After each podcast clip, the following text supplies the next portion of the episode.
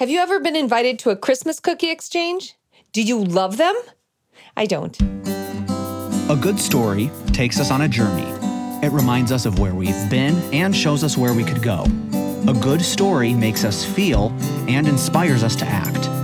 Welcome to the Good Story Podcast, where everyday stories that make you laugh, cry, or feel slightly uncomfortable will leave you inspired as Kirsten King tells true stories and teaches truth.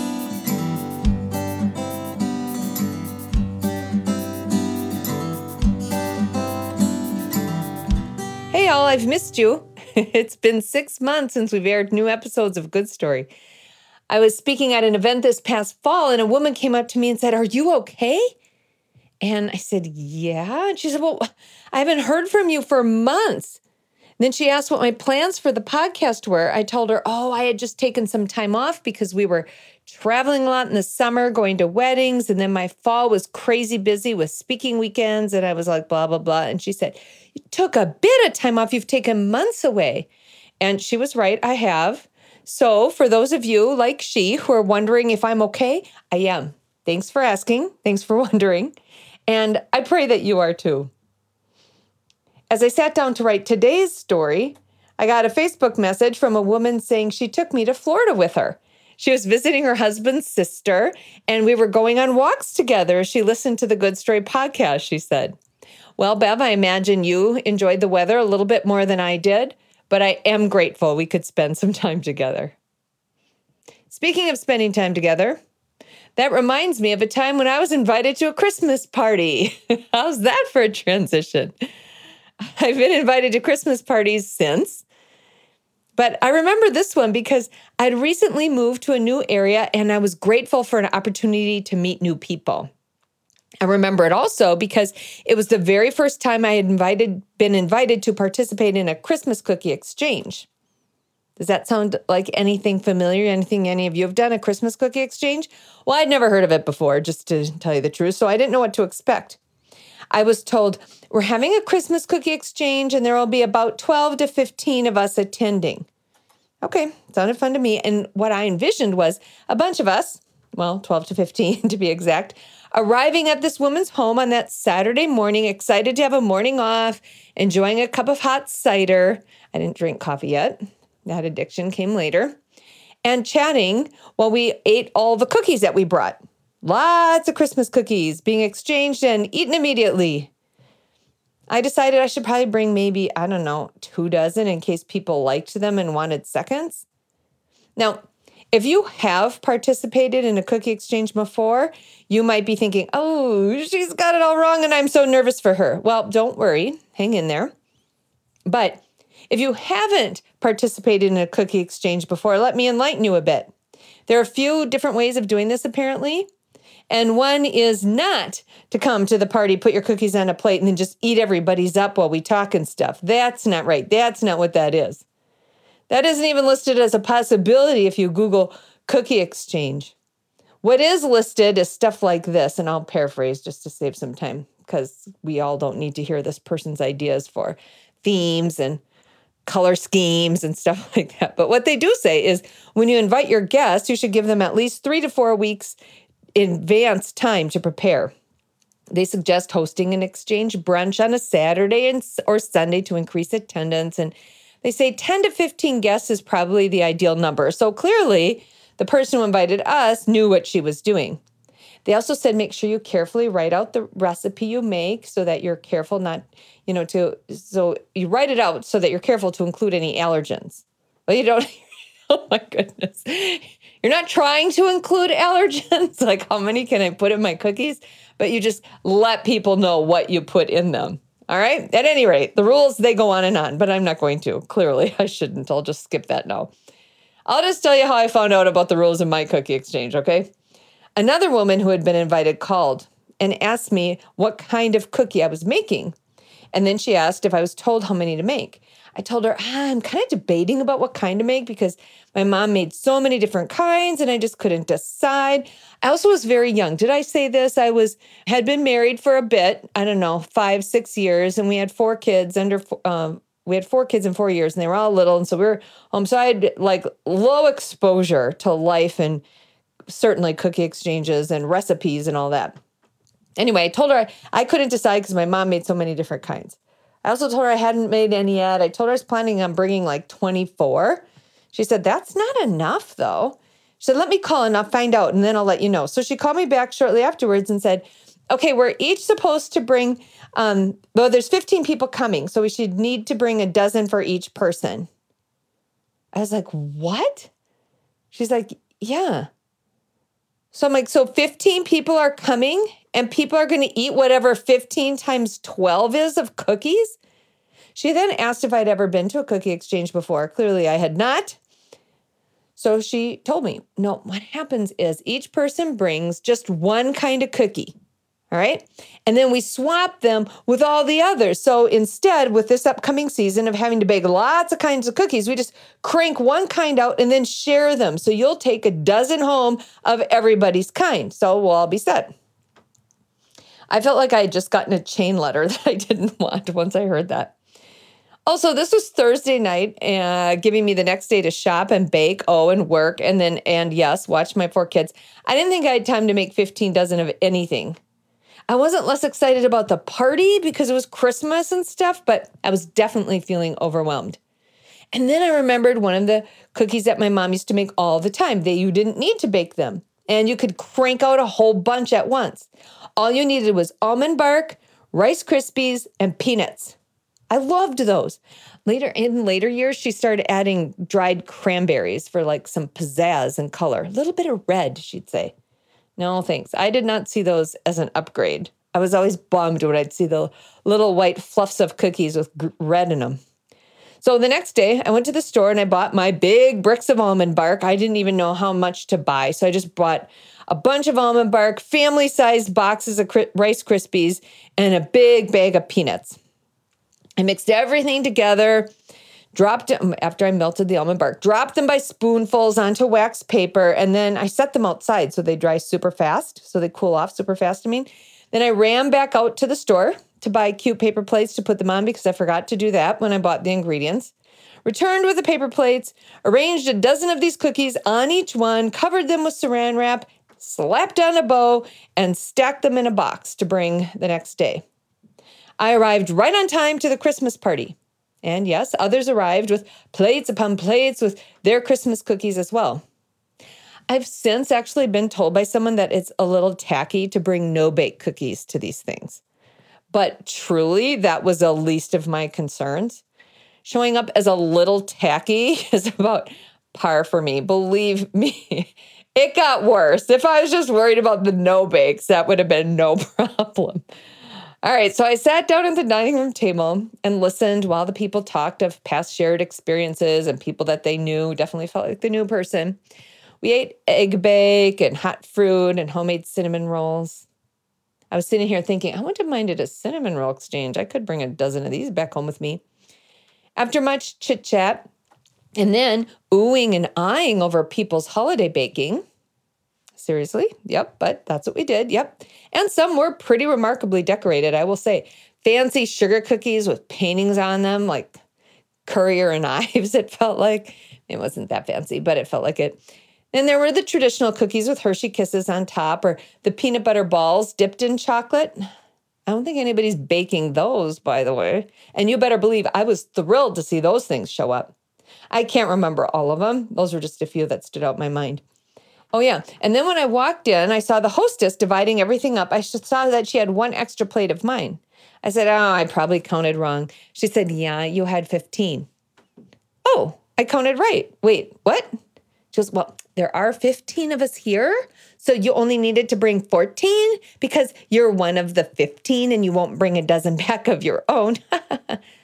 okay, small mistake. That being tacky now, also being bad at math, these are not even blips on my radar. I don't even care. But nonetheless, I did bring a dozen of my own cookies back home with myself. I said goodbyes, got in my car. I was kind of excited to return with so many cookies. The other people may have had all kinds of holiday gatherings to prep for, but I, on the other hand, did not. We barely knew anybody. We had just moved there and I was traveling away for the holidays. So I just envisioned Kenny, me, and our kids just eating as many cookies as we wanted all of the time. On my way home, I decided to reach in my box and grab a cookie to eat as I drove. Of course, I grabbed my own. It was on top, whatever. I took a bite and was like, oh, eh. I looked at the cookie to make sure it was mine. It was. I took another bite. I was like, oh, gross. It tasted horrible, just horrible. I threw it out the window and then grabbed another cookie, thinking, oh man, good thing I ate just the one bad one in all of those batches. One bite. Ah! I threw it out the window. Something was horribly wrong, but I wasn't sure what it was. I mean, I was sure of one thing. I had just given 14 other women inedible, lazy no bake cookies. Cookies they're going to likely put on a tray at one of their fancy pants parties or cozy family gatherings, cookies that would make their guests want to spit them out the window. But they wouldn't want to say anything because they didn't want to hurt the feelings of their host. Oh my goodness. I pulled in her driveway and met Kenny coming out to greet me. I handed him the box of 14 dozen good cookies and 10 crappy ones. I didn't say anything, but I asked him to try one. He's usually so complimentary with everything he eats, except for one sandwich I made him, which I'll talk about that. Actually, I'll talk about that in another episode. It was disgusting. Well, that and this time, he took one bite and said, There is something not right here. But what could it be? How could I take a three ingredient cookie and mess it up? I knew it wasn't just lacking cranberries. I even bought name brand Rice Krispies. I walked into the house, took all three ingredients out of the cupboard because I had overpurchased those while I was busy forgetting paper plates. I was just nervous. I'm like, I don't know how many of these things make. I just better buy enough. So I looked at everything Rice Krispies, yes. Almond bark, yes. Peanuts, yes. Then I looked a little closer. Unsalted, out of the shell peanuts. Dang it! Apparently, the salt was pretty key. The peanuts in my cookie were unsalted, and actually, they weren't even very crunchy, and they tasted disgusting. You couldn't even eat them. But what could I do now? Nothing. Nothing. but remember the story and share it years later as an illustration of Matthew 5:13. Matthew 5:13 says this, "You are the salt of the earth, but if the salt should lose its taste, how can it be made salty? It's no longer good for anything but to be thrown out and trampled under people's feet. Jesus was preaching his Sermon on the Mount, which was quite literally that a sermon Jesus preached on a mountainside. He had just finished the Blessed are the section. In fact, I think we're going to need to reread that if we're going to understand the salty passage later. So let me actually start at Matthew chapter 5, verse 1 says this Now, when Jesus saw the crowds, he went up on a mountainside and sat down. His disciples came to him and he began to teach them. He said, Blessed are the poor in spirit, for theirs is the kingdom of heaven. Blessed are those who mourn, for they will be comforted. Blessed are the meek, for they will inherit the earth. Blessed are those who hunger and thirst for righteousness, for they will be filled. Blessed are the merciful, for they will be shown mercy. Blessed are the pure in heart, for they will see God. Blessed are the peacemakers, for they will be called children of God. Blessed are those who are persecuted because of righteousness, for theirs is the kingdom of heaven. Blessed are you when people insult you, persecute you, and falsely say all kinds of evil against you because of me. Rejoice and be glad because great is your reward in heaven. For in the same way they persecuted the prophets who were before you. You are the salt of the earth. But if the salt loses its saltiness, how can it be made salty again? It's no longer good for anything except to be thrown out and trampled underfoot. According to this passage, who's blessed? Who are the blessed ones? The poor in spirit, those who mourn, the meek, those who hunger and thirst for righteousness, the merciful, the pure in heart, the peacemakers, those who are persecuted because of their righteousness. Also, we are blessed when people insult us, persecute us, falsely say all kinds of evil against us because of Jesus. We can rejoice because our reward in heaven will be great, just like the prophets who were persecuted before. But can we? Can, people really rejoice when they're persecuted? Apparently. Have you ever read Acts chapter 5? Acts chapter 5 gives us a great example of this. The apostles had been arrested and thrown in jail by the religious leaders.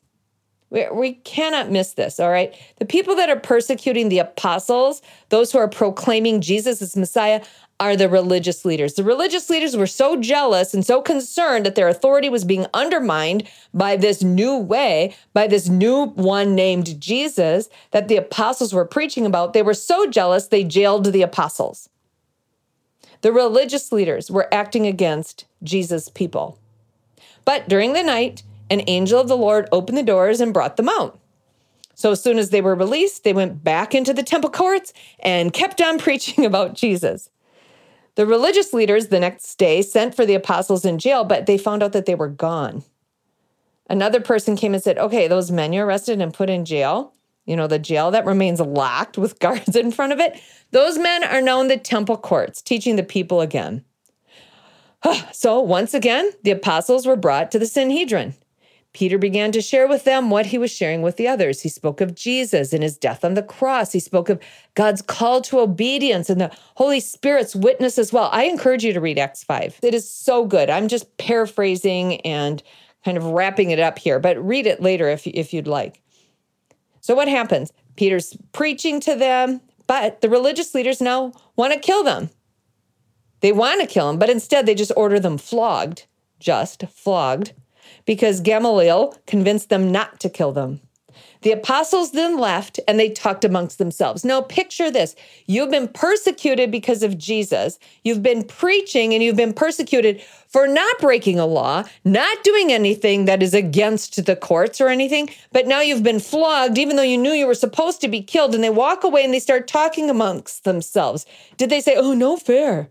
They say we should be able to speak whatever we want about whatever we want to? We're talking about the Bible. Did they look for ways to exercise their rights and condemn those who did not yet believe in the truth of Jesus? Nope. What does scripture say? It says in Acts, the apostles left rejoicing because they have been counted worthy of suffering disgrace for the name, the name of Jesus.